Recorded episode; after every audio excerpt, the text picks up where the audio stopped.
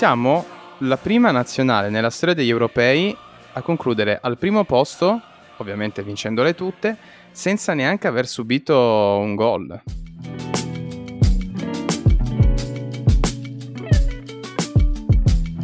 Bentornati a Coppia da Derby. Coppia da Derby che è, è, è allegra, ma era più allegra mercoledì, forse era più giusto registrare mercoledì. Sì, non è stata una super partita questa. No, soprattutto eh, eravamo già passati, dai. Sì, però era importante consolidare il primo posto nel, nel girone che ancora non era consolidato, quindi è stato utile per quello. E ora siamo primi, qualificati con massimo punteggio e Cosa possiamo chiedere di più? Eh, per il momento, eh, per eh momento. perché adesso, adesso è complicato, perché agli ottavi troveremo una tra Ucraina e Austria. E non direi complicato. E tu quale preferiresti tra le due? Boh, forse l'Austria. Mm, io forse un po' di più l'Ucraina, però ha dimostrato che è una squadra davvero temibile, quindi forse anch'io un po' di più l'Austria, anche se ha dei singoli, alcuni abbastanza importanti. E il problema è un altro, che facciamo le corna ovviamente, dovessimo passare gli ottavi di finale, ai quarti potremmo beccare il Belgio e non succede, ma se succede che arriviamo in semifinale possiamo beccarci la Francia. Prima o poi dobbiamo giocare con qualcuno di forte, ma infatti proprio su questo punto volevo chiederti. Dimmi. Ma non è che questo girone è un po' troppo mm, facile, questi ottavi che sulla carta potrebbero essere facili perché diciamoci la verità, una tra Austria e Ucraina per una squadra che punta alla vittoria dell'europeo non devono essere dei grandissimi ostacoli. Poi mm-hmm. facciamo tutti gli scongiuri del caso. Non è che forse ci ritroviamo magari agli ottavi con un avversario un po' troppo difficile. Cioè, la Francia, ad esempio, si è trovata in un girone con Portogallo, Germania. Sono belli caldi, eh, loro. Quindi tu dici che arriviamo un po' troppo esaltati e... Avendo affrontato delle squadre non così temibili. Bah, secondo me no, nel senso che oggettivamente sì, la Francia, ad esempio, appunto, arriva da un girone complicato e probabilmente, anzi sicuro, il girone più difficile di tutti, perché comunque si è beccata Germania e Portogallo e comunque anche un'Ungheria che il fattore pubblico ha inciso tanto perché è, stato finalmente il primo stadio di nuovo pieno e comunque hanno pareggiato contro la Francia. Però la Francia è già più abituata a, questi ritmi, a queste partite, loro sono campioni del mondo, erano arrivati eh, 5 anni fa in finale dell'Europeo, quindi diciamo che sono un po' più pronti ad affrontare queste, questi match qua. Noi d'altro canto sì, ci ritroviamo dei gironi che eh, magari ci hanno esaltato un po' anche a livello di gioco e tutto, poi quando si presenta la partita difficile, eh, lì secondo me sanno che sarà... bisognerà usare un altro atteggiamento, però possiamo giocarcela con chiunque. Non siamo a livello tecnico e di singoli al pari di chiunque, perché non è così però abbiamo un bel gruppo e possiamo giocarcela con quelle big là. Sì, su questo sono d'accordo con te. Consentimi solo una battuta perché non posso non farla. Dimmi. L'Ungheria gliel'ha fatta vedere lunga alla Francia. E da coppia da derby è tutto, vi ringraziamo di... No, grazie per averci ascoltato. Grazie per averci ascoltato. No, veramente una battuta pessima. Però posso dire... So che chi ci ascolta l'apprezzerà. Sì, sicuramente, sicuramente. Ma tra l'altro posso dirti che poi andiamo sulla partita di oggi. Vedere lo stadio stracolmo di tifosi dell'Ungheria mi ha fatto un effetto incredibile. Era una sensazione che non mi ricordavo più. Finalmente, finalmente. Un po' di sana calca. Eh, ma tra l'altro ho un dubbio, però forse non è il podcast giusto per parlarne. Che leggi contro il Covid ci sono in Ungheria? Perché sono tutti ammassati senza mascherina, non... Boh. Non lo so, credo che non sia il podcast giusto. Ah no, beh, quello sicuramente, però il mio dubbio era questo. Comunque, ennesima vittoria della nazionale, importante appunto per consolidare questo primo posto, anche se comunque forse arrivare secondi non sarebbe stato poi così male vedendo chi, i, i prospetti delle squadre che potremmo beccare partita ovviamente non eccezionale della, della nazionale, non avevamo i titolari in campo. Io sono contento però comunque di aver visto un, un buon Verratti. Ma esatto, ma proprio su questo ti volevo chiedere. Ma è stata una partita in cui è stato fatto un turnover molto pesante perché Mancini ha sostituiti 8. Chi sostituiresti rispetto a chi ha giocato le prime due partite con questi giocatori qua che hanno giocato contro il Galles? Allora, in realtà per me la, la nazionale titolare dovrebbe rimanere così com'è. Tuttavia, eh, mi dispiace, però con tutto che ha fatto bene, ha giocato benissimo, quello che vuoi, è giusto che Locatelli rimanga fuori dai titolari, perché Verratti è un giocatore di più esperienza, anche internazionale, anche a livello europeo, cioè Verratti comunque è uno dei migliori centrocampisti al mondo e quindi e tra l'altro è in un ruolo un po' più corretto. Locatelli dovrebbe stare sempre davanti alla difesa comunque. Ha fatto bene, per carità. Secondo me sarebbe giusto fare un 60-30, magari Verratti ti gioca un'oretta, poi fa entrare Locatelli. Però lui è l'unico che secondo me dovrebbe giocare sempre titolare. Sì, Verratti bisogna assolutamente trovargli un posto. È, è difficile, dura. è difficile, è difficile. È dura, però Locatelli non è è giusto che, gio- che, abbia giocato, è giusto che giochi, però il posto da titolare, cioè le gerarchie sono quelle e Verratti un conto, un conto è avere un centrocampista mediocre, gioca Locatelli, dimostra tanto, allora dici vabbè, Locatelli lo, lo schiero titolare. Però togliere Verratti da quella posizione, eh, secondo me non puoi. Non puoi, mi, mi, mi dispiace, ma è, è quasi impossibile. E invece togliere Barella? No, non puoi. Non puoi togliere Barella. Non puoi togliere Barella. Per Locatelli no, cioè no, no, non esiste. Barella è...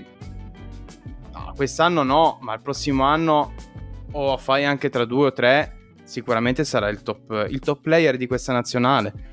Barella è 2 assoluto... adesso tu ti devi giocare però l'accesso no, attualmente non lo puoi togliere no? se tu mi chiedi di scegliere uno tra Barella e Locatelli Barella tutta la vita non puoi fare un esempio del genere Barella sempre sempre è in assoluto uno dei migliori centrocampisti che la nazionale italiana abbia, abbia sfornato negli ultimi dieci anni minimo quindi per rispondere alla mia domanda, fuori Locatelli, dentro Verratti. Sì, comunque fuori Locatelli, ma non della serie che torni in panchina e stai lì a marcire salvo che non si rompa qualcuno. È giusto che i suoi minuti li faccia, ricordandoci sempre che appunto lui, lui comunque è un regista. E, e, quindi, bene o male, in questo periodo che ha occupato la posizione di mezzala, non era il suo ruolo. Fine. Eh, deve essere sostituto di Verratti, però no, non può giocare, non deve giocare titolare. Poi se vediamo che Verratti, ripeto, non, non, rende bene, lo cambi subito e metti Locatelli che ha fatto... Che fa le cose per bene. Fa le cose per bene, le geometrie come piacciono a Fabio perché lui è un amante delle geometrie, però no, devi, in quel caso lo metti, se no devi giocare Verratti. E invece te la ributto lì. Chiesa?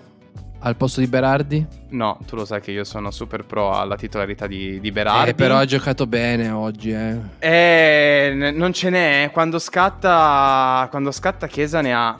Guarda, ti dico la verità. Secondo me Mancini è una cosa che sta valutando, però... Mm, come ti ho detto prima, i titolari sono quelli, gli schemi sono quelli e quindi secondo me non è pronto a cambiare Berardi per Chiesa.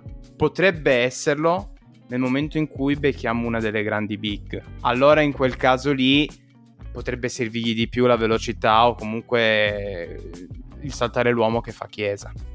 In quel caso sì. Sì, può darsi, può darsi. È tutta una questione, è, è tutta una questione di squadre contro cui, con cui andremo a giocare. Invece te la faccio io una domanda perché ti va a toccare un pochettino, diciamo. Allora, io sono uno di quelli che mm, vorrebbe tenere, ed è un rischio, ed è un azzardo, lo so, però Bastoni titolare nella nazionale. Ora, tu toglieresti uno tra Bonucci e Chiellini per mettere Bastoni? Al momento no, perché comunque Bonucci e Chiellini danno una solidità diversa, danno l'esperienza che Bastoni non può, non può garantire perché comunque è giovane. E quindi io non, non lo sostituirei cioè terrei uno tra i due. Tra l'altro bisogna anche capire le loro condizioni fisiche, quindi...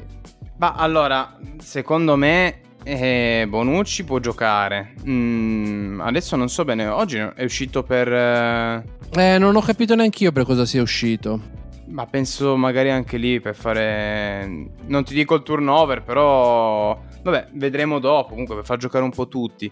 È normale che anche lì, torniamo al discorso di prima, come gerarchie dovrebbe giocare a Cerbi. Quindi se non c'è uno dei due, in questo caso è da vedere Chiellini se recupera o no per eh, gli ottavi dovrà giocare per forza il difensore della Lazio. Poi da lì, non lo so, io sono uno in cui punta veramente un sacco su bastoni e sinceramente per me dovrebbe giocare titolare.